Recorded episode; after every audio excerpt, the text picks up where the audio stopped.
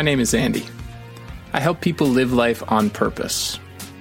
This podcast explores the mystery, beauty, and complexity of life through conversations with an array of incredible practitioners, all of them working at the edge of what's possible for humanity. This is a place for big dreams, bold creativity, and fierce hope. Welcome to the Wonder Dome. If you're inspired by this conversation and you'd like to see it reach more people, you can help the Wonder Dome take flight by sharing it with friends and colleagues, subscribing, giving us a high star rating, and best of all, leaving a glowing review. If you'd like to go even further, consider becoming a monthly supporter. You'll help me keep the lights on and support a wide range of charitable causes. You can learn more at mindfulcreative.coach. Thanks in advance for helping us inspire the world.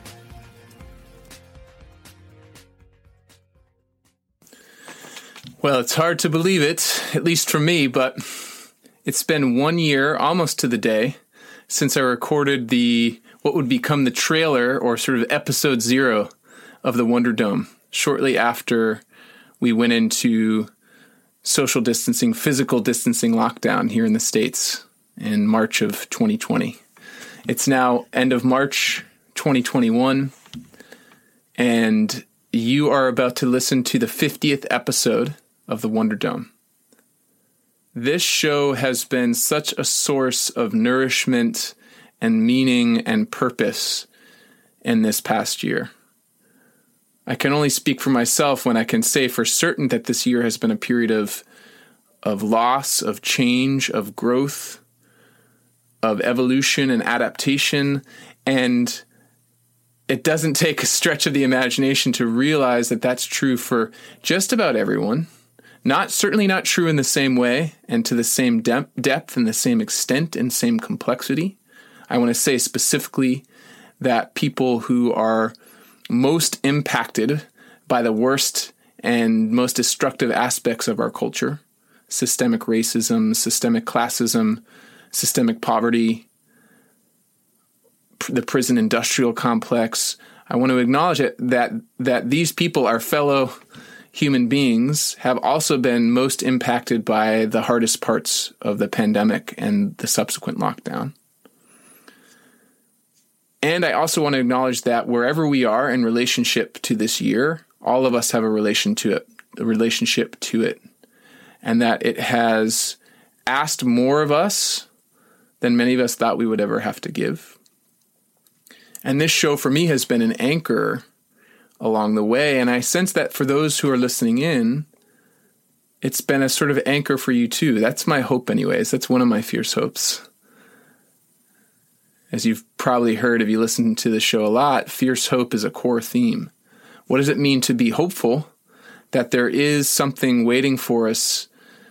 As Charles, Eisenstein likes to say, that there is a more beautiful future that our hearts know is possible. What does it mean to truly be hopeful for that? And at the same time, what does it mean to be fierce in our recognition that whatever is out there ahead of us, we're not going to get there simply by sitting back, simply by waiting for someone else to handle it? There are no leaders or experts or influencers who can, with the wave of their magic leadership powers, make things all right. We are the ones we have been waiting for. We are the ones we have been waiting for. And I'm really excited to share episode 50 with you today because I had a light bulb moment. I started this show in recognition that I know an incredible community of people who, if I just sat back and pressed record, hearing from them would make a difference in the lives of others.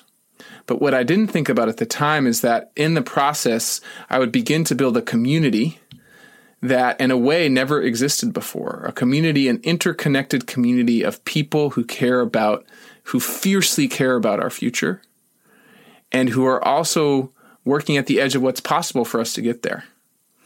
So, one of the really fun connections I got to make is I got to interview these three distinctly talented, distinctly unique, and yet also deeply connected human beings Francis Briers, episode 10, Cyrus Shahrad, episode 12, and Lee Chambers, episode 39. Now, the sort of fun joke is that they're all from the UK, so that that's clearly one thing they have in common. But it, if you listen in, you'll hear incredibly deep themes emerging around wellness, purpose, reality. And surprisingly, although we didn't plan for this, Francis opens us pretty early on with a poem, and poetry kind of becomes one of the anchoring themes of uh, our conversation what's possible in poetry that's not possible in dialogue. And so we use both today. We get into some really incredible dialogue. If nothing else, you'll be spellbound by Lee's voice. We all teased him about that after the recording because he just has like an incredible voice for this work. But you'll also be spellbound by Francis's poetry and by Cyrus's music, which, um, coincidentally enough, the two songs he chose to bring without realizing what we were going to get get up to both included poetry in them, live readings of poetry along with this incredible music. So we just allowed for that to emerge. It felt like the perfect way to celebrate 50 co- incredible conversations with incredible humans by bringing some of these incredible humans together. I'm definitely going to be doing this again. Look for more more kind of spontaneous collisions between amazing guests as we go. And I hope that wherever you are right now as you're listening to this, there is some source of brightness in the future, some place to anchor your hope, and also some source of fierceness, something that you can tap into that will help you carry through all of the challenge and disruption still to come. As we as a species continue to navigate what it is to share one single home, the only home we've got. All right. Let's get settled in and hear what Lee, Cyrus, and Francis have for us. All right. Lee, Cyrus, Francis, welcome back to the Wonder Dome, my friends. Thank you. Thanks. It's a pleasure to be back. Oh, my goodness. Yeah. So, for those listening in, uh, some will have heard one of your episodes, perhaps two, but maybe not all three. Maybe there's some real diehards out there who, besides me and my mom, have listened to all three interviews. so, if you're here with us, welcome. This is a special moment for me because uh, each in very different ways, I found myself to Francis, Cyrus, and Lee and invited them to come on this show, The Wonder Dome, and they all said yes. And then just at the end of the new year uh, in 2020, and we may talk a lot about 2020 today, or we may not. We'll find out. Uh, we got together. I invited the three of you to come together. And I just had a sense that there was something in that. And I just wanted to be in that. I was like, if they're together, I got to be there. So at the end of that, I said, okay, we're going to do this again and we're going to press record. And in the spirit of the show, I'm, I, I have no script. I have some ideas and themes that are alive in me. We've also already been talking for 30 plus minutes. In fact, I think I know where we're going to start with Francis's help. But uh, for those who are listening in, this is truly a conversation between four human dudes sitting in four different chairs, although three are in pretty close compared over in the UK, talking about life, existence, meaning, and all the rest. So, with that, Francis, I'll pass it to you to open us with a poem.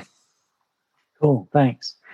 Yeah, so when we were chatting before, a subject that came up and felt like it had some legs was about the way that um, some people in, in, part of Lee's background, I know, is in kind of human performance and, and physical health in some ways. And um, some people in the kind of biohacking kind of uh, real deep divers into that space. Some people navigate that in what I would see as a pretty mature way, hmm. um, relating to it positively and constructively about how they can research and discover and find ways for human flourishing. Some people are coming at it from much more from a kind of almost paranoid point of view of like, how can I personally make my life as long as possible? Mm. And I was reflecting uh, on how I think that's a a mirror of modern culture in some ways that we've become uh, there's a, a, strong cultural obsession with youth uh, uh, with staying young with looking young uh, and and a strong cultural aversion to death so a kind of fear about death and un uh, unprocessed undealt with mm. fear of death that um yeah and, and, and that having come up and and lee also then talked about how when we that we can't really fully live our lives until we have a positive relationship with death. That that's part of what helps us to live a full and engaged life. It's part of what helps to give us a sense of meaning. And that really spoke to me in all sorts of ways, but not least of all because I do have a poem that is really on that subject. So here it is. It's called Death and Life. Mm. You are going to die. You are going to die. There is no avoiding it. Pretending it won't happen won't prevent it. And more than that, everyone and everything you love will die too. There is no solace in this world, no legacy great enough to ensure your immortality. You are closer to death now than when you started hearing this. Take another step, my friend. There's no avoiding it. There could be misery in these thoughts, terror, disillusionment, pain, but there is a gift as well. It is only by embracing the reality of death that we truly learn how to live. There is a fierce urgency that is yours to claim, a freeing knowledge of your own doom that waits like death just around the corner. Many imagine the knowledge of imminent doom to bring a rush of hedonism a selfish fuck you to the world as you pursue your own pleasure. But that's not what I see. That is not what I feel in myself as I contemplate my own demise. No. I want to share, to give, to love. I seek belonging, not belongings. I welcome simplicity and peace, not a chaotic feeding of my inner glutton. I seek substance, not substances, because in confronting my death, I have to confront my life. In fact, in facing the fact that I could disappear at any moment, I have to ask the question what if I could appear at any moment? What if? What if? What if I stepped out from behind the cloud of my own inhibitions and really lived? What if I grasped the opportunity in my life, not for fame or greatness or money or any of the other egoic delights I may pick up, incidentally along the path? What if I grasped the opportunity in my life for ordinary wonder? What if seeing death could help me to see life? What if the marvel of life lies not in the marvels but in the minutiae, the light on my cup, the moment of satisfaction after eating a meal, or speaking to a friend, what if I could appear to myself at any moment? And what if I could see myself with fresh eyes now? And now? And now? And know this is who I am. And tomorrow I will be someone else. And that's wonderful and terrible. Wonderful and terrible to have to face my own death every day the possibility of my physical death and the reality of dying to myself every moment. Because I'm not the same person now as when I started writing this. You are not the same person who started hearing this. You are not only dying, but dead. You are dead. You're dead already. You don't owe anyone anything. And you owe a great legacy in every moment because you are your own ancestor. Are you going to let the million yous who died so that you could live die for nothing? Knowing that you will die anyway, can you sacrifice yourself in this moment so that the you who is being born might receive a legacy of choice? Can you embrace death, dear one, so that you might learn how to live? Can you embrace death, dear one, so that you might learn how to live? Oh, Francis. my God. Man, I've had the good fortune of hearing Francis read a number of poems out loud in a similar context, but that one hit me the hardest. Really, really beautiful. Yeah, and so, so resonant. Mm. It's really um, interesting to me because I'm not really a great um, poetry reader, but I'm I'm increasingly aware that there are sort of there's just such a there is such a role for poetry in communicating these mm, these concepts that sort of defy language you know that hmm. language sort of breaks down in confronting mm. i mean it's a bit like the whole kind of the the, the idea of like a um, koans in in sort of buddhist yes. you know the idea of sort of gesturing towards something that you can't act to accurately describe you know mm. um obviously i think the thing now my my my greatest desire is to kind of read it again, which I'm sure I will be able to to do. But yeah, it's a really wonderful piece of writing, yeah, and, and, obviously reading. I mean, you know, is its its power is in the reading. Yeah, beautifully yeah. read. Lee, I'm curious it's, since you. Oh yeah, please go ahead, please. It's a it's like a journey of comprehension that many forms of communication just don't take people on, mm. and so often communication we receive so much in, so many inputs so much stimulation but the power of poetry to take people on, on a on a journey of comprehension so it moves beyond the words and beyond the communication but actually helps people to grasp concepts in a way that brings visual elements sound audio and actually helps people to just really center themselves and at the same time almost move away from themselves into a third person mm. and see themselves mm. intermingled amongst the words that's something special mm. Oh, so well said and by the way for listeners lee is not with us on video i'm imagining a zoom size kind of head of lee just above my computer monitor so i can see him so whenever i'm looking the, the guys who might see me looking away from my computer i'm looking at lee when he's talking but uh, I I want to invite you, Lee, maybe to to deepen into. You just gave us this really beautiful insight into how powerful poetry is, and that it both invites us closer to our own reality, but also invites us to see it ourselves in it from a different vantage point. This this third person vantage point.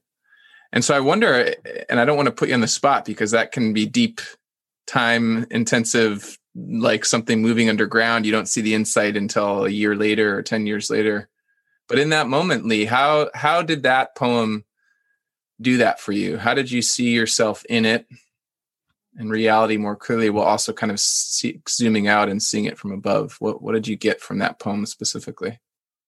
Yeah there was, there was a number of different aspects. I mean the the kind of intuitive questioning aspects of the poetry they almost take you on a, a little journey for you to fish in your own subconscious mind for things that you've heard but you've not conceptualized, for things that you feel like you understand but you only understand one facet, and they almost allow you to take that singular facet and turn it into something more prismatic that you're almost able to pass a light through and suddenly you just see that actually nothing is ever flat and one sided, even if you, you've taken that and believed it as a concept. So, like Francis alluded to, this idea of embracing death. But sometimes we don't always embrace death in a understanding of time. Because embracing death from a from a perspective of time, time is something that we as humans have constructed. It hits people differently. That poetry hit me in terms of time and chronology. It mm. made me think and center myself in my own body and the almost a little circadian rhythm, the mm. rhythmicity of the clocks in my own cells ticking around, moving alongside the world spinning. And it just brings that kind of richness of information that in a world where we just so often want to find a quick answer. There is no shortcut to death, and there is no shortcut to life. But actually, as human beings, we're our biggest experiment and the ability to be able to look at those different aspects, to almost dig deep inside yourself, but then float up above and almost see yourself as this one little box of ticking cells oh man amongst yeah. the planet that's spinning and look and realize that we're not isolated like francis says culturally we've almost become obsessed with the fountain of youth, never moving through the phases of life, starting to really treat people who are in a later stage of life as elderly, as old, as retired. Mm. And all this messaging that doesn't allow us to share the wisdom of our later years because we feel like we are close to our mortality and we are almost finished is a rhetoric that I find increasingly damaging because mm. the mm. wisdom of a life lived inside and outside, there is very few ways to communicate that or to bring that out into the world unless you've you know lived through that experience. Oh my gosh! Wow, Lee, that was I, I sat visualizing that sort of sense that every single one of my cells was this sort of living mechanistic clock ticking or a little mini planet spinning or a little universe kind of solar system whirling and and yeah it's just so well said the way we're all kind of spinning through space together mm. I wonder uh cyrus you're based on how i know you you're someone who thinks deeply about lineage and ancestry, mm. uh, hmm. and also your most recent album. Um, blank, is it called Distancer? Is the album called yeah, Distancer? Yeah, yeah. yeah. So your re- most recent yeah. album, Distancer, which came out in the midst of 2020, lovely poetry in that, um, has the starkest image of of death. I, I think your other albums have animals or naturescapes mm. or or sort of complex architecture and now suddenly it's a still life with a skull and a candle burning low, if I remember mm-hmm. correctly. I'm not letting out yeah. looking at this moment, but just like I wonder in that intersection of lineage and ancestry and also your album's seeming yeah. engagement with these questions of mortality, what comes up for you as as you hear yeah, this? It's really, I mean, actually, I just say what, I thought what Lee said was really true, yeah. really I, I, I taught um, English for a couple of years, and, and you know this this kind of notion of like you know t- just talking about poetry is always hard, and obviously kind of you know it's, it's in itself feels like you're kind of you're pulling the ground out from the from the very point of poetry, which kind of is to not talk about it. Mm, mm. To, to, experience it, I was um, I did an interview this morning. It was like a, it was like a written interview, which I always find really difficult, but, but question and answer thing. And one of the questions was about um, uh, do do uh, do do you think that British audiences understand your music because of the Iranian thing? And and I and and and um, and you know it's a well meant question. The guy it's for someone's doing a PhD on kind of uh, actually on ancestry and music and lineage, oh. and uh, he wanted to talk to me about the idea of like the Iranian slash kind of Western influences, and and I just I'd never really thought about it in these terms. But what I wrote um, was was that actually I think knowledge of any sort is is far from like essential to experience. Like if anything, knowledge can be a barrier to experience. You know, knowing about, for example, the even knowing the language in which you know Malahat is singing in on the record, mm. uh, or the, the, the the the Iranian classical modes of music that Faraz is playing on the kamancha, you know those things are that they allow you maybe like a more kind of an atomized uh, sort of understanding of how the music works, but like with poetry and with that poem as an example, like it's more about just kind of wading in. It's like you know what that whole question of what poetry is is kind of unanswerable. Mm Mm-hmm. But like, I think all art, you know, in its experiential sort of sense, is is kind of pulling towards that or pushing towards that that mm. feeling that you're not trying to understand it you're just trying to feel it kind of course through you mm. which mm. you know seems to be to me the sort of the, the the point if you like of poetry you know it's it's to feel it to kind of like experience it which is why it's so important i think to hear it read rather than Hmm. read it off a page Mm. uh, it's a be- again it's just a beautiful piece of work and, Yeah. and wonderful to hear you read it it's, it's, it was a wonder and lovely to hear lee's response to it um, in answer to your question about the the um, the lineage thing the, the the cover yeah you're right the cover for this record which actually is out in april it's been kind of delayed S- Hmm. songs from it are appearing kind of incrementally um, the the cover for this record is a um, a still life of yes a skull uh, some nitrous oxide canisters uh, which are which you see all over the streets in the uk i don't know if it's the same in the states um, these are these do you, do you know what i mean by that these little kind They're of like little silver kind Little of uh, canisters. finger-sized canisters. right yeah, And and why are they all over the streets? But they're, in, in a word or two. they're they're used for um, uh, getting high. They're um, oh, they're- okay, yeah. Like kind of they're basically people use them to kind of inhale nitrous oxide. And get Wow. Okay, and you see, so you see them everywhere, and so they're in the still life. everywhere now. Yeah, people Wow. crazy. The the the um yeah the the skull thing, the whole thing. It, it was a coincidence really because my friend Spencer, who does all the artwork, took that picture. I like that. I like the I like the kind of the the, the memento mori kind of feel of it. Yeah. Yeah, it's very memento mori. death is death is of course like essential i mean it's that's a very corny kind of phrase that you know a person has two lives the second one begins when he or she realizes they only have one. But like i like this idea of embracing death. I like the idea of embracing death but i think it's also kind of impossible because we don't know what death is. I don't think you can really embrace death. I think all you can really do is slowly let go of what the alternative is you know the thing that you think you are. Like hmm. l- like who knows? I don't know what what lies on the other side of that kind of vanishing point you know Mm. Um, i mean maybe I people do want, Mm, I do want to knit two concepts together that has come to me just as Cyrus was speaking then. Please, So- yeah. As Francis alluded to at the start, there are almost two camps of people looking for increased longevity and health span. The ones who are looking to better the world through it, and the ones who are looking to increase their existence.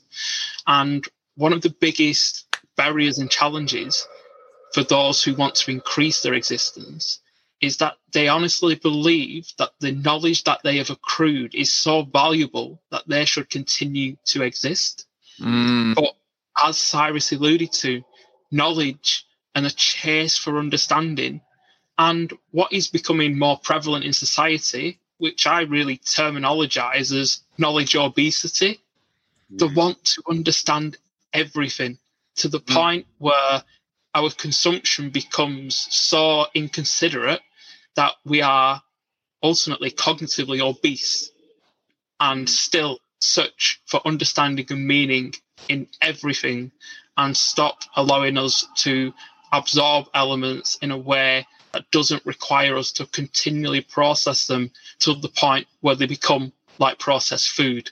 And that poetry, if left to be absorbed, is like nutritious for the soul. Oh yeah. And yet society will try and process it until it becomes just words on a page. Mm. Mm. Francis, yeah, please. so I think something that both of you are kind of pointing at, uh, uh, and and partly because I'm a poet, but also because I'm uh, borderline obsessive about the area of the field of learning, because that's most of my work is helping people learn stuff. Um, and I'm a massive geek about that, and I, I love learning stuff myself. So I think uh, a lot of what you guys are pointing at is something that I describe in certain terms. That there are different learning paradigms. The dominant one dominant because it started in Europe and then spread, was aggressively spread, is the is the knowledge paradigm, which is linear and progressive. So, uh, one piece of knowledge, they're like building blocks. If you have one piece of knowledge, you can build on top of it. If you don't have that foundational piece of knowledge, you can't continue along the chain. So, subjects like maths and science are the obvious kind of uh, versions of that, archetypes of that type of learning incredibly valuable and have advanced society in some incredible ways, the advancement of them.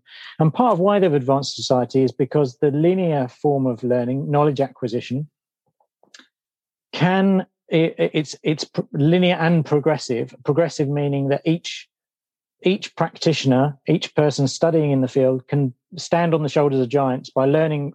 If they can understand what was learned by the previous generation, they can take things further. That makes sense. Yeah. Yes. Yeah. So, Yep. so this is one paradigm of learning, and it's the one that's, like I say, become dominant, and it's basically that's how we value people as well. So, someone is more valuable if they've got a PhD than if they're seventy years old. Mm. Right? That's a fairly direct in terms of the workplace, you know, and and culturally how we kind of value people. Someone young with a PhD is super valuable because oh my god, they managed to go a long way fast. Mm. Mm. Um, so a different, totally different cultural paradigm is the wisdom paradigm, which is mostly, which was dominant in tribal culture and still is in many of the indigenous tribal cultures that still exist, which is cyclical. And it's cyclical because it can only last for the length of a lifetime. Mm. So, um, you can only you can because it's not about knowledge; it's about your capacity for uh, mature growth and making sense of life. Now, that's that's why wisdom is so valuable because it's not domain specific. L- linear learning is skill based; it's domain specific. Like you can be good at fixing a car. Being good at fixing a car won't help you to um, be good at raising a child Mm. or writing a poem or you know like there's it's it's domain specific whereas wisdom is insight about your self and your relationship to life that's not domain specific that's applicable wherever you go in in any circumstance which is really freaking useful. Um, uh, it, arguably it's the most flexible kind of learning um, but it also makes it quite numerous hard to pin down hard to define and it also means you can't build on previous generations. Mm. because it's entirely personal and based on experience It's it doesn't mean other people can't point you to it. They can't they can guide you towards it. They can mentor you and cultivate you. It's it's entirely personal to you because it's about your relationship to life. And Does some make sense? it makes so much sense. And I just want to like underline that not only can other people point you to it, in most traditions, it is other people who we look to to point us to it because it's sort of like there's a kind of wisdom that if you put a person by themselves in the wilderness and they manage to survive, they would have a kind of wisdom. yeah And and that and they Well, there might be a way they could pass that on. Y- yes Right? and so yeah, yeah, yeah, please. yeah they would have a kind of wisdom if they have done the work to digest their experience Yes. through a useful frame Yes. they could have sat in the wilderness just about scraping by telling themselves a story of victimhood and they would have they would not have any wisdom i'd want to pick up Mm, mm, right, right. so there's a process by And which and you- even if they did, they might not know how to transmit it. So that useful frame you just described is sort of the thing that we offer each other, or potentially don't offer each other, depending on where we're at, to do our own sense making, to kind of like take that scaffolding and be like, oh, that shapes my experience in a totally new way. And then you fill it with your yeah. so and this is where um, poetry comes in so the vast majority of spiritual texts are written in poetry or metaphor they're stories right uh, usually parable or metaphorical stories and uh, so all of this thinking started for me when i was trying to work out what wisdom was to be really practical about it in order to speak to i, I had the opportunity to do a talk in front of a, a bunch of police officers and I was told, oh, you can talk about whatever you like. I was like, cool. But it was in the context of like a learning program. And I thought, well, wisdom's something I'm really interested in. I'll work out how to talk about that. And then afterwards worked out how to talk about it. And as I was thinking about it, I was like, well, if you think of the different traditions, there's the knowledge traditions and the wisdom traditions in very broad terms. There's others too, but these are the these are two big ones that sit in real juxtaposition to each other. It's like, okay, well, if there's if there's a the, the knowledge traditions are kind of linear and progressive in this way, if if you look at a science textbook from now and a science textbook from 100 years ago the difference would be massive. Like the concrete difference in what it says it, they would be saying dramatically different things. Even the underlying principles of what they're describing would be quite different let alone if you went 200 years 300 years ago whereas if you take a, a, a wisdom text s- the the Tao Te Ching, for, which is thought to be the oldest um, uh, spiritual text still in existence, Mm. and you compared it with The Power of Now, written by Eckhart Tolle, what, 20 years ago, they're saying pretty much the same thing.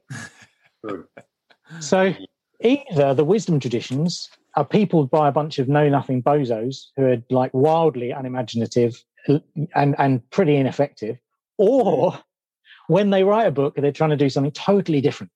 Mm. Mm. Mm. It In also some ways, there's. Oh yeah, go Sorry. ahead, Cyrus. Go ahead. it also suggests that maybe that the um, the underlying kind of because you know I've also been very interested in this like wisdom, the wisdom of the body, the wisdom that we are kind of you know like you know when you when you kind of like stumble and your foot just shoots out at exactly the right angle to stop you from falling over, or you know you breathe even though you're asleep, or you know the things that you know how to do without really knowing how to do them that that are encoded in you. That's a kind of wisdom that we're all, you know, we, we just take for granted. Well, a lot of us take for granted. Um, the I the, the, I was chatting to someone earlier on today about um, Schopenhauer, who I, I've been reading about, you know, struggling with, but finding so so so frighteningly interesting. Um, and- could you just say uh, a word or two about Schopenhauer for those who might not know? Yeah. Oh, so like um, Schopenhauer was a 18th century German philosopher. I I prob- may may have some of that even wrong. Somewhere in that ballpark, yeah. um, he was he was kind of a founding father of what I believe is known as transcendental idealism. He was kind of following in the footsteps of empiricists. So this kind of big schism in philosophy where whereby whereby um, the, you know the philosophy that was I think prior to empiricism I, I had no no idea that I would be talking about this so I if you may know that all this is, is rubbish in which case stop me. But you know philosophy I think historically was very religious. It was very much about kind of God's conception of the world and our place in God's kind of vision. And then you know in the kind of sort of 1600s um, I think largely British uh, school of philosophers yay Britain, go Brexit. Um, not really. I'm I'm joking, obviously.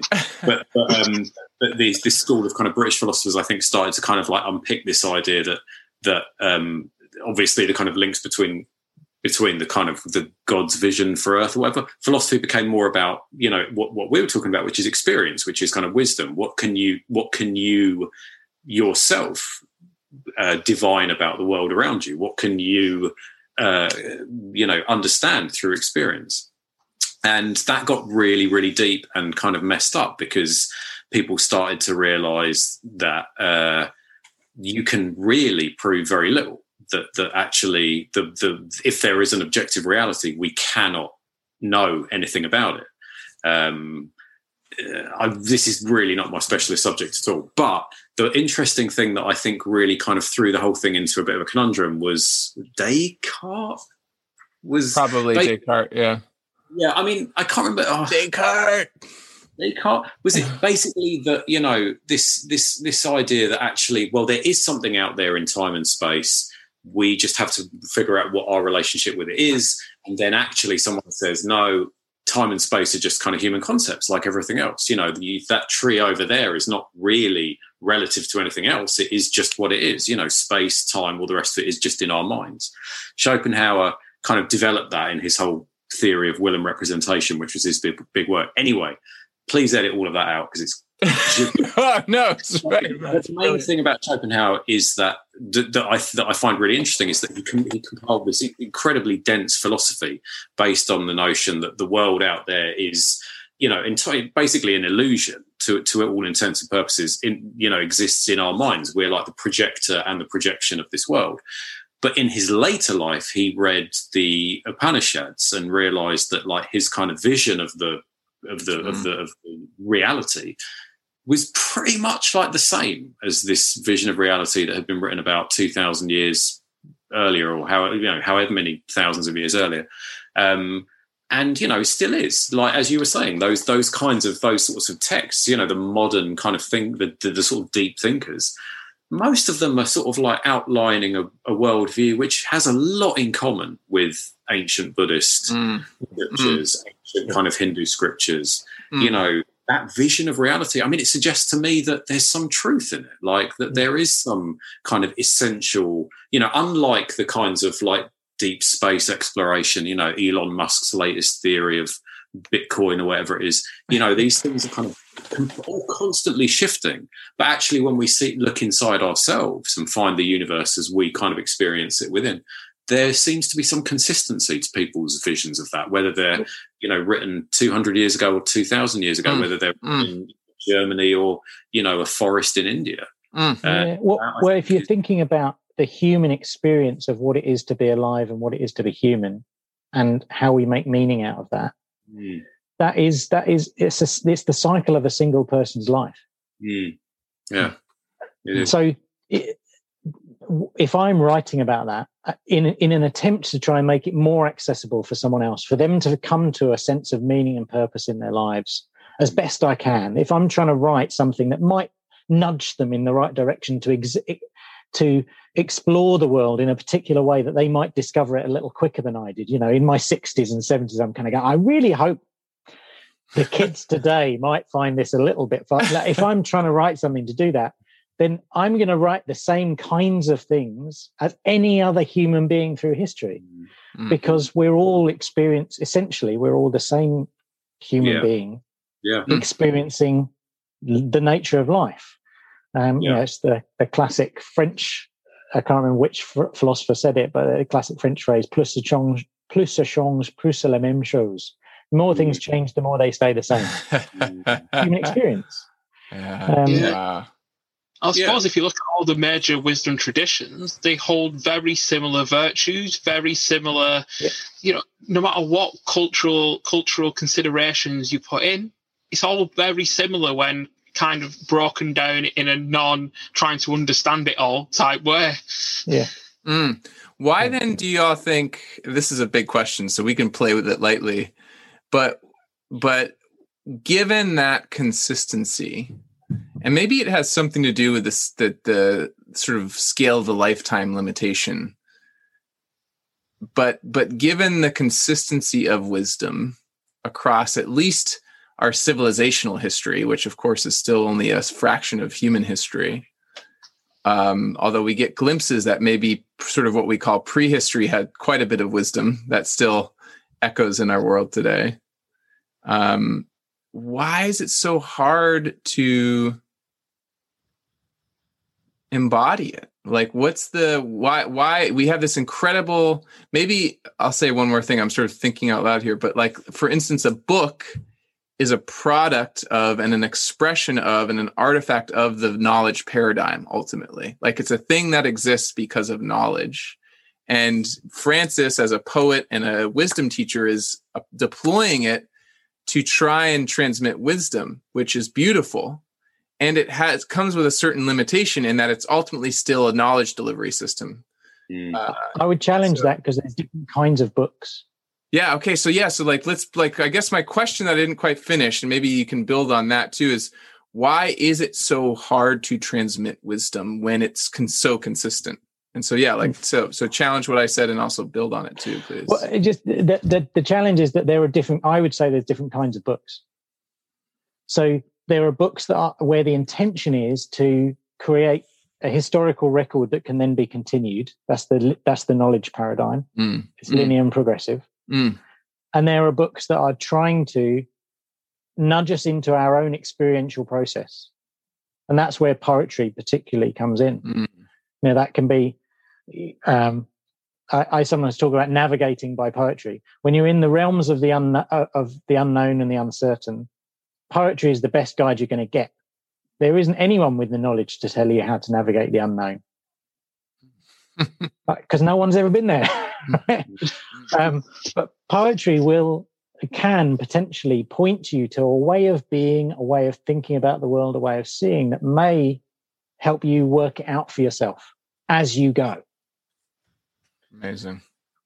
Um, there's a I actually wrote a poem called I won't read the whole thing, but I wrote a poem called Navigating by Poetry, and the last two lines are: If you want to know, read history. If you want to understand, read poetry.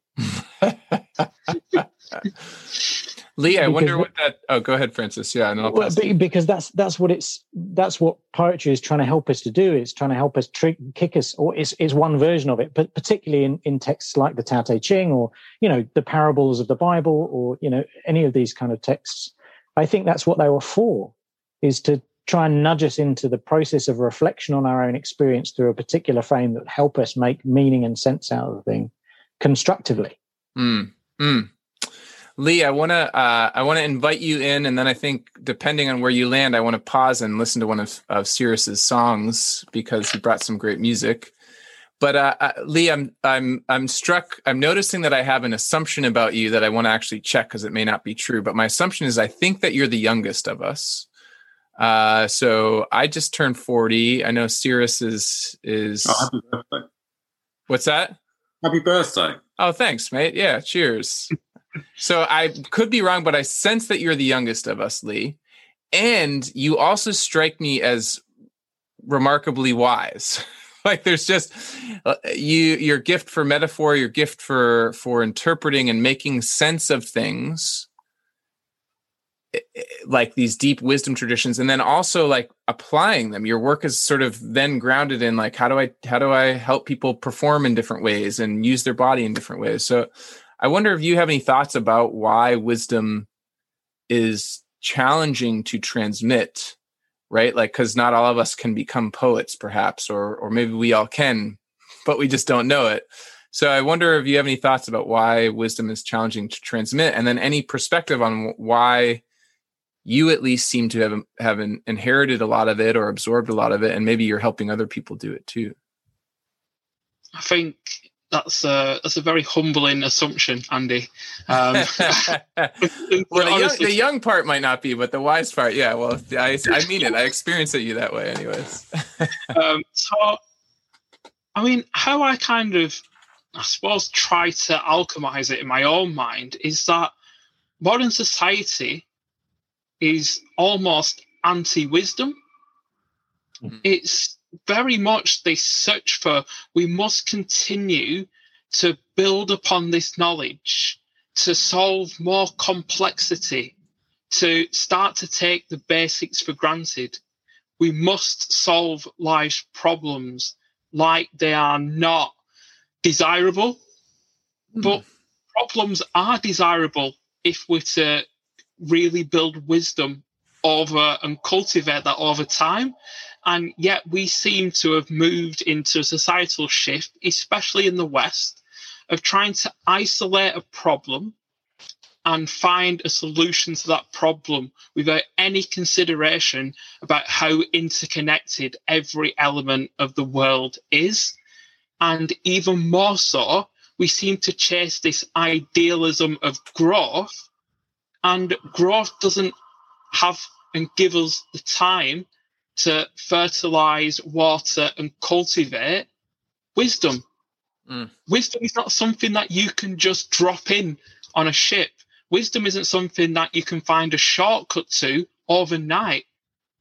That real element that we started to transition to of other people being experts with the knowledge we need and other people garnering knowledge to be able to advance humans in more directions than we could have ever conceived or believed has suddenly taken us away from the fact that our own journey through life is an opportunity to cultivate wisdom through our experiences and through our understanding. And we absorb so much, like so much of our ability to build wisdom comes from boredom, comes from times of solitude, comes from honest reflection on the experiences is that we've had and the ability to share those with others without a massive agenda attached to it. And I think that in the modern world that we live in, to actually be able to cultivate wisdom in a lifetime requires a fair amount of disconnection from from society itself because if you choose to conform then you will get to a grand age and probably struggle to transition the wisdom you have into a way that others can utilize. Because if you go out and ask someone on the street about Cyrus's music or Francis's poetry, they will tell you they're very creative people and they have a certain skill. And I can't transmute any of the things I've learned in that way. But we do have skills and we do have abilities. But as soon as it's compartmentalized into this idea that I am creative or I am not, it's a complete barrier to being able to share those experiences because look at the power of story, the power of metaphor. Mm. And like Francis says, people learn differently. As soon as we go into the educational system, we are treated as if we are a little robot. Mm. And that really kind of sections us in a certain path that we have to take a lot of ownership to step out of, even as an adult. Mm. Amazing. This is so cool. So I think maybe we should have an experience uh, in the in the spirit of what we're talking about. And I think Cyrus, your songs are really, yeah. And you're on mute right now, but uh, here, what I'll actually do is just uh, go ahead and stop the recording. Okay. And uh, yep. folks listening, and you'll hear us on the other side, and the, and you'll hear a re- version of the song in between. So you'll get to Sorry, it too. Can you hear me again now? Yeah, there you are. از سر میگم I do it again گفته بودی که بیایی غم دل با تو بگویم چه بگویم که غم از دل برود چون تو بیایی You told me that you come and I tell you sorrow of my heart. What can I tell you? Because when you come to me, all sorrow of my heart disappears. همه پرسن چرا دل به تو دادم باید اول ز تو پرسم که چنین خوب چرایی Everybody asks why I gave my heart to you But I need to ask you first why you are so lovely.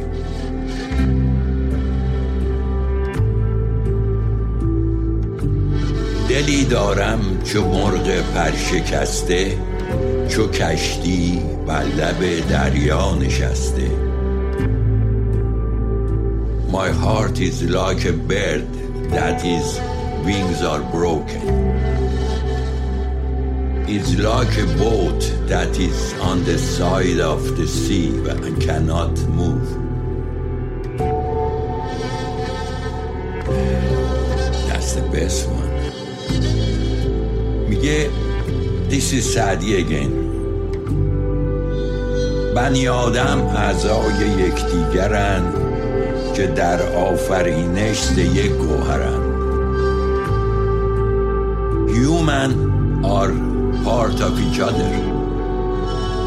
When they were created, they all created from the same base.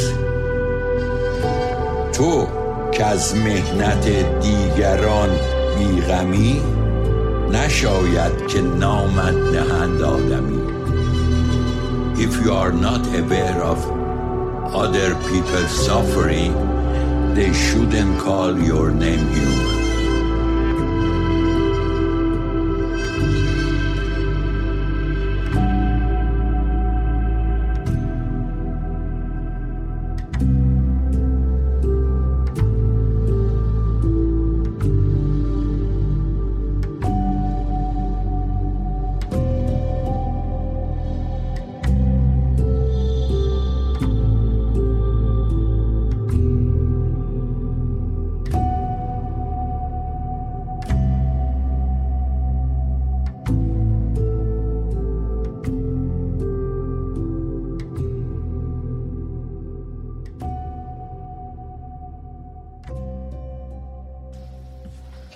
So we just heard Human featuring your dad, Cyrus.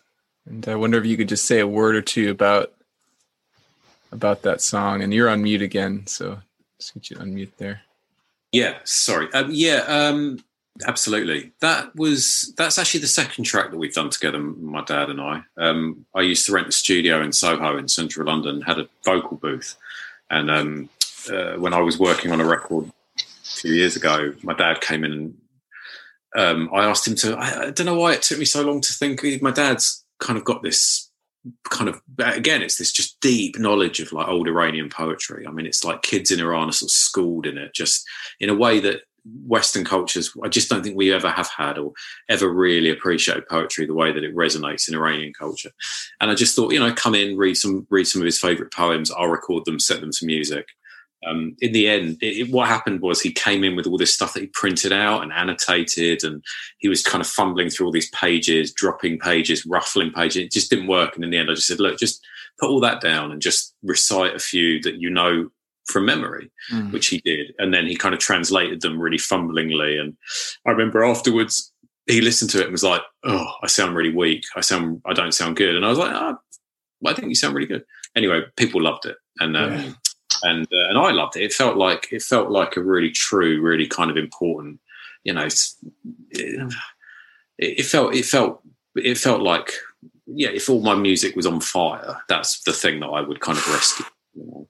Yeah, track uh, Daylam off of All the Troubled that's Hearts. The one. That's the one. Yeah. So that's the one that we did back then. And then for this one, I um, I I just thought, you know, do it again. Why not?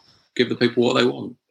Um, I, you know, that I just obviously it's a bit of a risk repeating that formula, but it's sort of. I, I, I think it's really interesting. The, the interview that I was doing today was about kind of cultural uh, influences, Western, Eastern, Iranian, English dance music, Iranian music, and it's like, you know, I, I find all those things kind of like problematic. You know, like I think pigeonholes are sort of you know genres. It's all good for like algorithms, but like when it comes to kind of making art, it's it, I think it's all like it just generally it's sort of I think people kind of reverse engineer everything to sort of like fit in into a certain box. You know, they'll mm. be doing what they do really naturally, and people will go, "Oh, I really like what you're doing." It's like chill step, and they'll be like, "Oh, chill step, right? Okay." I mean, or, you know, it's, it's, witch house or it's like Belgian garage music or something. It's, you know, I think actually, you know, Iranian music is itself this kind of vast melting pot of culture and history. Western music is this vast melting pot of culture and history. Like everything is just this sea of, you know, all these kind of colliding kind of influences. I think just like riding that is is part of the fun. You know, trying to figure out which yeah. which side fence you're on is kind of a waste of time, really. Yeah. Um, that anyway, sounds like uh, a much more a much wiser approach to making art than a knowledge based approach. Yeah, yeah. I thought it fitted with what we were saying about the poetry thing because I think it is. I think it's really true. I mean, I've sat with my dad and his his elderly, mostly male friends. You know, of an evening in Iran, they'll sit around, they'll have dinner. You know, the women will go and and kind of sit somewhere and and, and chat, and and the men will just sit around a table reciting poems. You know, and and and until and and crying. You know, like getting so emotional reciting. They have this game where they recite the first line of a poem and someone has to jump in and pick it up and then they carry on and he'll do another poem someone else has to jump in and pick it up it's called declame and it's like you know even wow. even kids you know my, my dad's friend Kamran's kid plays this game he's like you know when he's 12 13 he was beating my dad and his friends and i just think that reverence for poetry is really it's really warming. It's really kind of like, and I'm sure, um, Francis, I'm sure you're aware of, like, no doubt, loads of other cultures that have that kind of respect for poetry. It kind of breaks my heart a bit because having taught English in the UK, um, you know, you just get a sense what a tiny place poetry occupies in the lives of most people. Yeah. Trying to get kids excited about it is, it feels like a struggle, you know, like it's really hard and it's really heartbreaking because it's the, the you know, the, the power of it is timeless, you mm. know? Mm. Well, I'm so glad you had a piece with poetry so appropriate for the moment. And yeah. and the poetry itself was so appropriate yeah. to the conversation. And there's one in particular I want to underline, and then I'd love to hear from you, Lee and Francis. But you know, the the the translation was something like life is like a boat by the sea that cannot move. Mm. And then My your dad and then your dad goes, that was the Yeah. best one. he, like, he like lets you know in the recording that was the best one. I love that because people who've heard it think that he's talking about the one that he's about to read, which is Sadi. It's the famous Bani Adam um, Oh, it's the, but it's the one he just read. but, he, but it's but it's not what he's doing. As you're saying, what he, what he was saying is that's the best one. Talking about that one about the, the bow. There's so much of that stuff that I kind of you know had to. You you, you want to leave bits of it in. yeah. You know the first the first one that we did. You know he's like fumbling for his glasses at the beginning of the track, and it's like that's that's poetry too. You know like Mm. that's kind of that's the that's the real richness. You don't want to edit that stuff out. That's great. Yeah, thanks, mate. Yeah. So Lee, what- that, that went up today. So it's kind of like I just thought it was also appropriate because it's literally today that. Oh, I've- I've- brilliant! So that's like, I mean, by the time people hear this, it may have been up for a while, but at this moment, we're like sort of Yeah, the first to hear it publicly. Exactly. Yeah, yeah, yeah. Yeah, just that's today. they put up. Yeah, which is nice. Oh, Yeah, thanks, mate. That's great. no worries. Uh, I'd love to hear from either of you, gents, Lee or Francis, just in, in a couple words, what was like evoked for you as you had that experience. Yeah, it's very hard to vocalize the feelings. We so often try to find a, a cognitive way to Mm. explain the places that it takes you. And even though, like Andy, you said, that I can sometimes have a, a certain ability with metaphor and imagery, I, I really struggled. It, I mean, what Cyrus's just said about poetry in the UK and from my own personal experience, poetry is introduced as a way to learn to read, and then is reintroduced into British education as a book of poems. And this is how you can pass your exam if you get questions on poetry. And that is that was literally how deep it got for me at a young age until I, you know, decided to steep myself in a number of different cultures and angles. And it's, you know, I think that's probably made me feel quite sad, if I'm honest, Mm.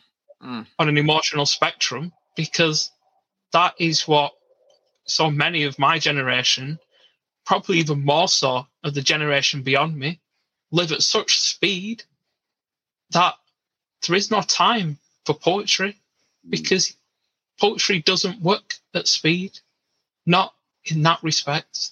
And like to hear Cyrus say of gentlemen sharing a table, sharing versus Mm, creating instead of consuming, mm, living slowly, meaningful ways, not chasing the understanding, but just living in each other's wisdom and steeping themselves in something that moves each one of them in its own way. Why have we lost that connection so often? Mm. And I, s- I suppose as we look at it, Yeah. One one thing I'd just like to add to that because I think that is beautifully put, Lee. And yeah, um, given given that you given that you said you know might might struggle to articulate it, I thought that was perfectly perfectly articulated. And I think what's really interesting about it is that you're right.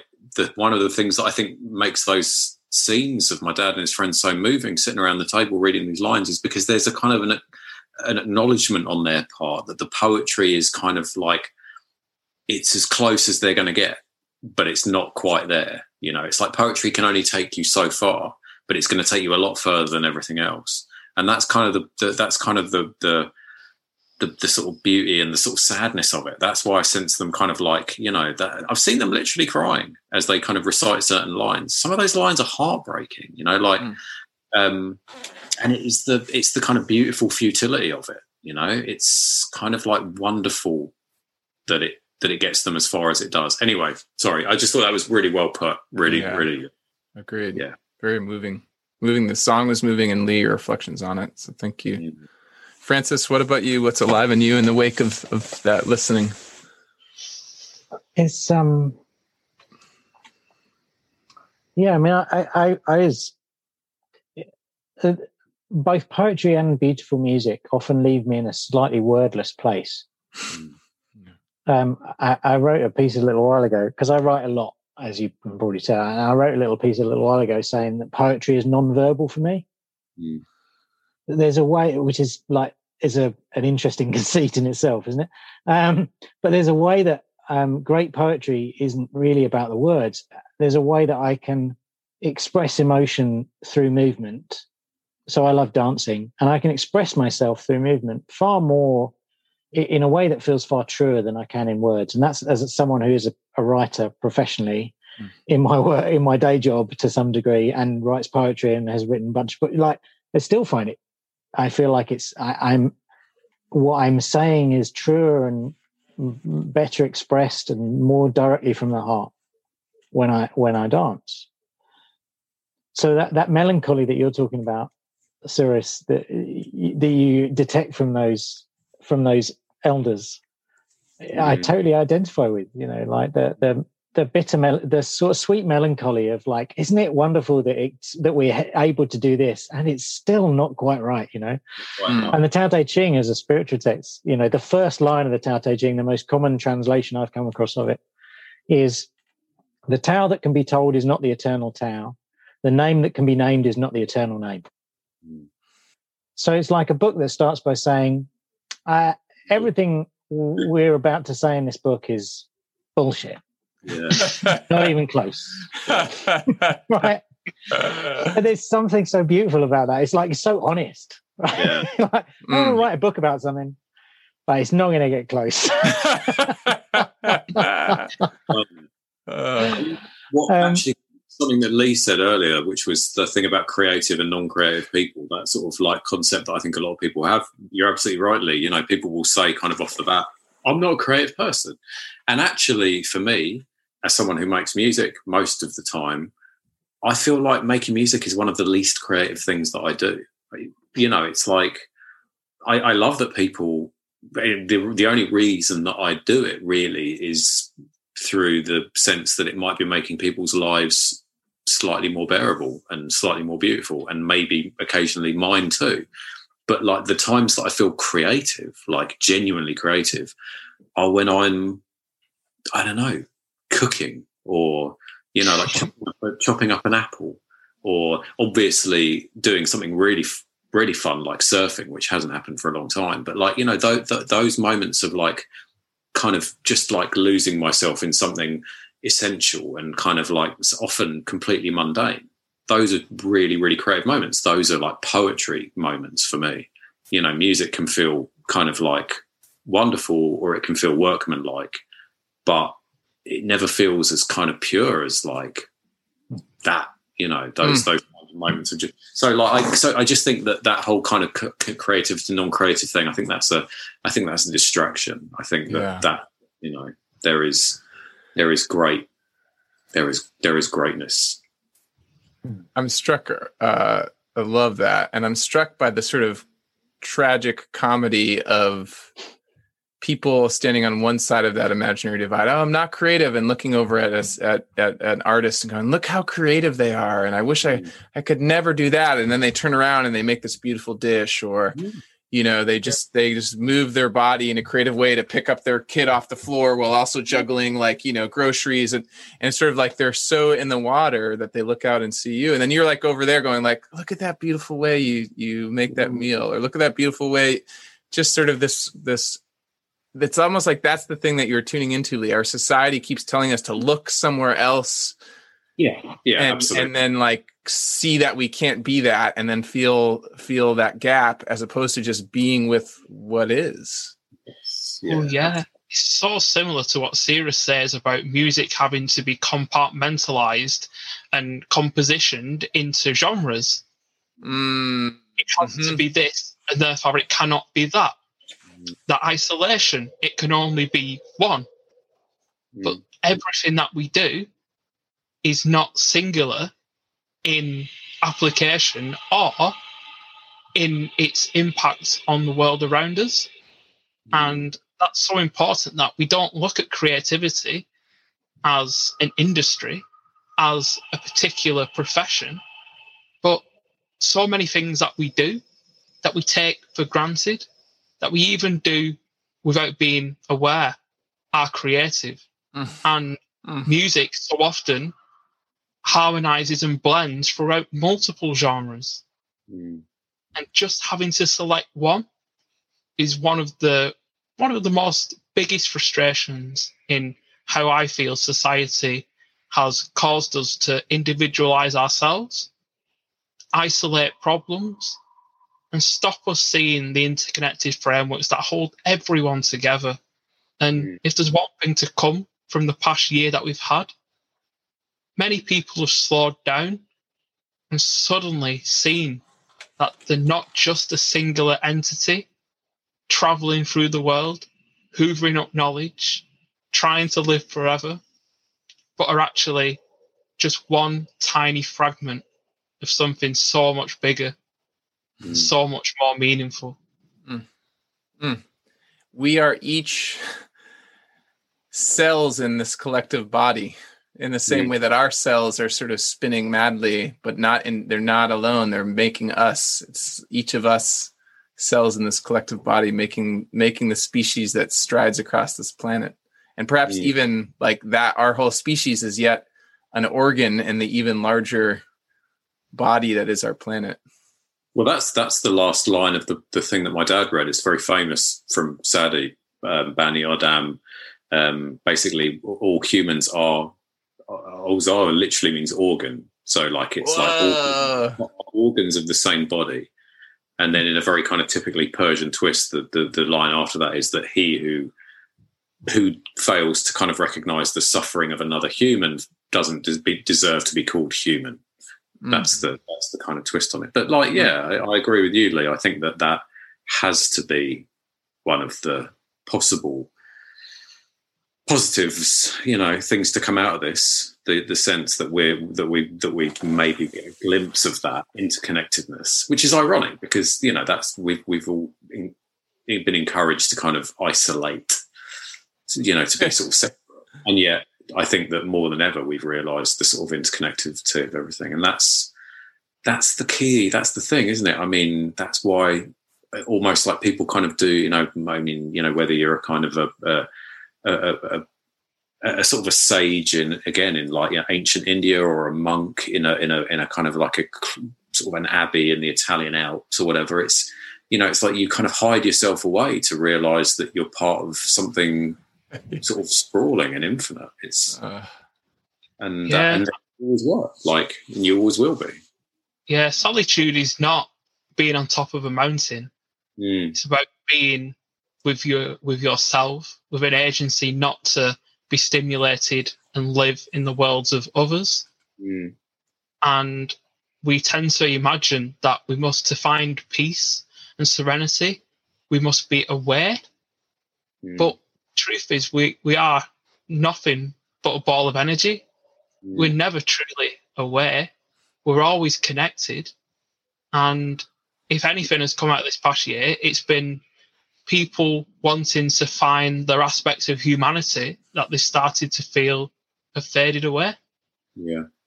mm, mm. Do you, are you optimistic about the the chances of people kind of carrying that on? Do you think that there's a there's there's much hope for people that that you know that, that it will continue? That people will kind of you know like coming away from a festival with a desire to kind of talk to more people more often and listen to more music. Do you think it's something that people will take with them? Oh, that's that's a good question. Mm-hmm. I, I have to be hopeful and optimistic. I Mm. suppose in in my kind of place, hope and optimism is what engages other people to co- even consider the different elements. Because if we don't have hope and don't have optimism, we almost become helpless, hmm. and that doesn't allow us to take ownership, responsibility, or accountability to start to go on that journey of awareness within ourselves. And so often it's that that becomes a catalyst to start to search beyond everything being knowledge and everything being others, Mm. but Mm. actually starting to look at things in a connected way. Mm. Francis, I wonder, um, in the spirit of actually both you and Lee said this in different ways, that that it's hard to use non poetic language. It's hard to use words even to express what poetry and music does to you. Even though they even though they use words, there's a sense that poetry is not the same thing. It is something else. And so maybe just in the spirit of that and an invitation to you to say, like, oh, maybe there's a poem you have, which of course sounds like it uses words, but is perhaps something deeper that you could share in response to the poetry and music you heard from Cyrus and his dad. Mm. Yeah. I'm just wondering. Um, yeah. So there's a there's a there's a couple of short ones that I feel like might do the job. There's another one where, that I wrote about that's a, a bit more playful about poetry specifically, but there's a couple of short ones that I feel like might might kind of do that much more gracefully in terms of what you've asked for. So the first one is called Indescribable. Listen with a different faculty. Your ears won't cut it this time. Your mind cannot grasp this. It won't be easy. There will be days, weeks, months, or even years when you lose the thread, probably. But those days, those moments when you catch a note, a stanza, a scent, in those moments.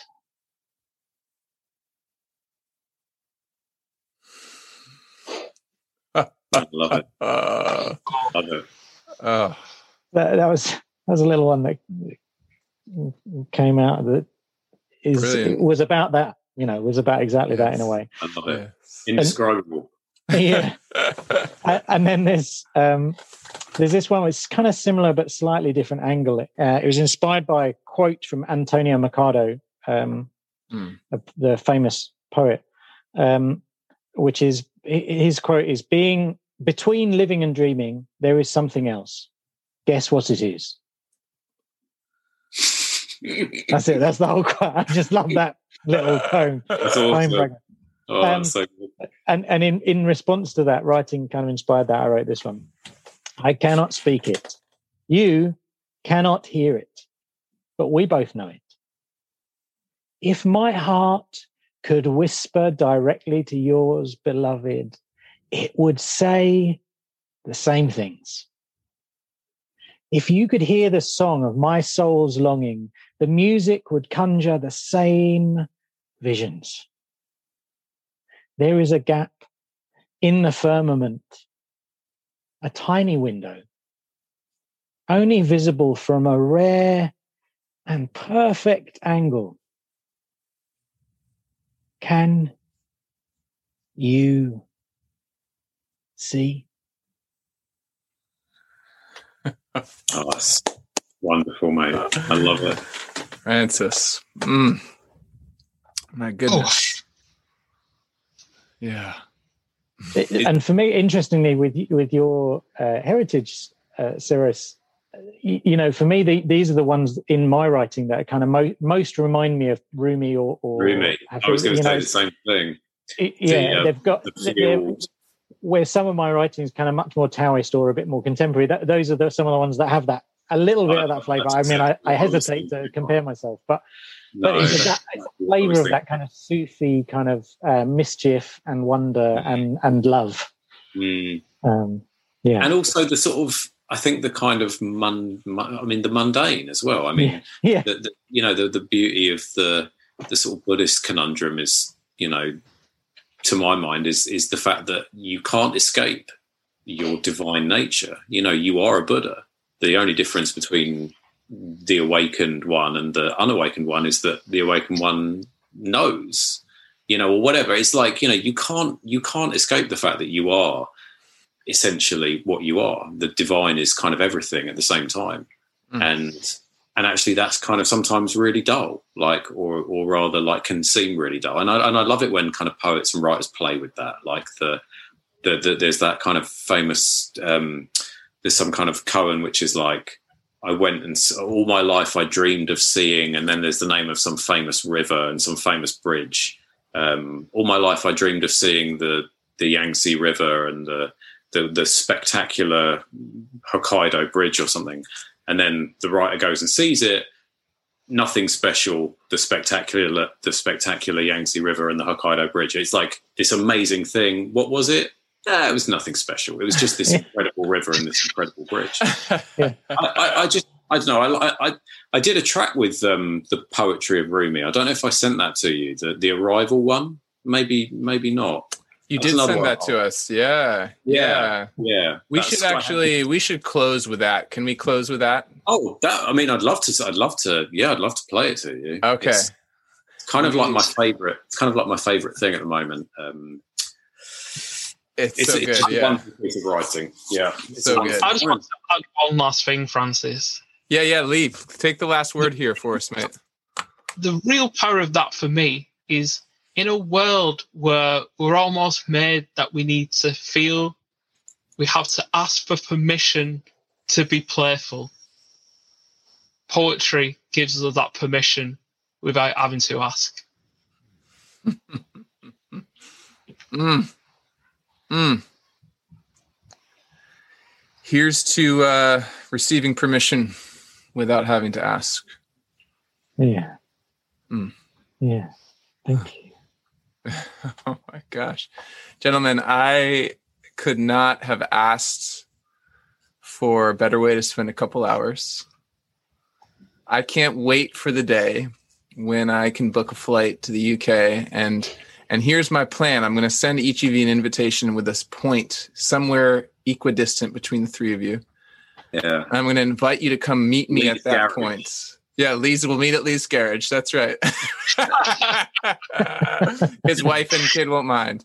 But I- Yeah. I, can't wait to see you all in three dimensions. And in the meantime, this, is, this is a this is this is that moment. It like this gets me so far. It's sad it can't get me closer, but I'm glad that we have it nonetheless. yeah, yeah. Same, same for me. It is a great Mm. pleasure chatting to you guys. It's a real experience, and and um, and and it's really nice to this this kind of having spoken to you a second time. It's like the sort of deepening of that awareness of just what awesome guys you you you um you Francis and Lee are especially because Andy I've spoken to a couple of times. I- It's old hat with him. Yeah. I'm like the I'm the yeah, I'm the bridge over the Yangtze River at this point. I know, I know he's a cool guy. Yeah, nothing, Yeah, nothing special. special, Just nothing this amazing dude. But you too, it's really nice to spend some time chatting to you. Like really Yeah. nice. And Yeah, you know, no, lovely, lovely to speak to you again sometime, and obviously see you in in person when all this kind of madness Yeah. cools down a bit. Yeah. No, it's been a real delight. Thank you, folks. I'd love to read some more of your um, poems as well. So, like, maybe let, Yeah. let send us a send us a link to where where I could do that. He's got Yeah. a book called Yeah, Hope and Starlight. Shameless, shameless friend promotion alert over here. So I highly recommend it. Thank you. Well, I, I'll, I'll definitely order a copy if, if I can. If you let me know where I can do that, I'd love to. Do you Yeah. do you have? Sorry, this is probably the kind of post. Uh, Yeah. post- We'll include this. post- We'll include this link in the show notes, Cyrus. You can check it out. And, uh, yeah, Lee, I'd love uh, if you have any any last words to share with about the experience before we uh, listen our way out. yeah, I just hope that everyone who listens can also feel the energy, the magic, and appreciate wisdom. We don't have all the answers, but you can experiment to find some in each day as you tick towards death that you've accepted. Mm. Mm. Mm. Beautiful. So um, let's let's pull up the music and see you gents on the other side to say goodbye. And thanks everyone for listening. And we're going to close with a song "Arrival," which was composed by Cyrus Shahrad under the moniker Hiatus, and it includes a reading of the poem "This Being Human is a Guest House," the Guest House by Rumi. I love that one. Yeah, Cool. Thank you very much, Andy. It's been such a pleasure, mate. Thanks for having us again. yeah, you bet. Thanks everyone. All right. Speak to you soon.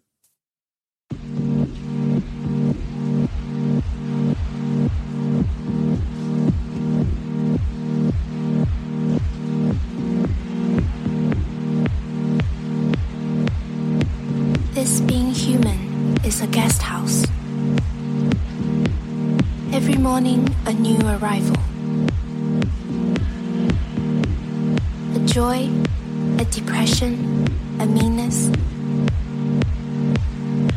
some momentary awareness comes as an unexpected visitor.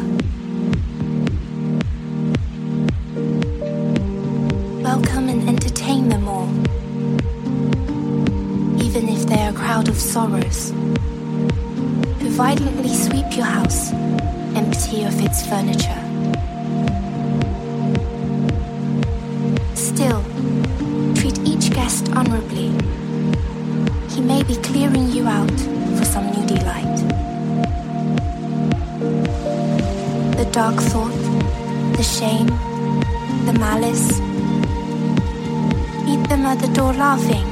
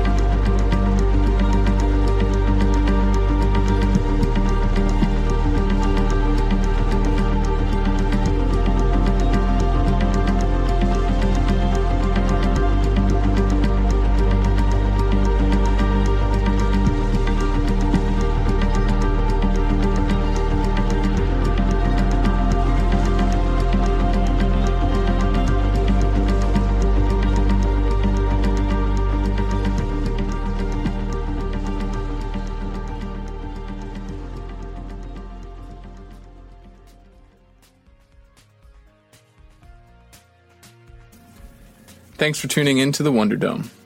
This podcast was produced by me, Andy Cahill, with support from Kelly Surqua, and audio editing services from John Nolan at Middle Mountain Studios. The theme song was written and performed by Todd Marston. You can find the Wonder Dome wherever pods are casted. If you dig what we're doing here, please share widely, subscribe, and give us some love in the review boards. And if you feel called to support this humble offering to the world, while also making an even greater impact in the lives of others, consider becoming a monthly supporter. Not only will you help me keep the lights on and keep this show going for as long as I'm able, but 30% of all member contributions go directly in support of causes like the Black Lives Matter movement, the United Nations Refugee Agency, and the National Resources Defense Council. You can find out more at my website, mindfulcreative.coach, where you can also sign up for my newsletter learn about my transformational coaching work, and get plugged into exclusive offers and community happenings. In the meantime, I'm wishing you a life of purpose, power, and presence. We need you now, more than ever.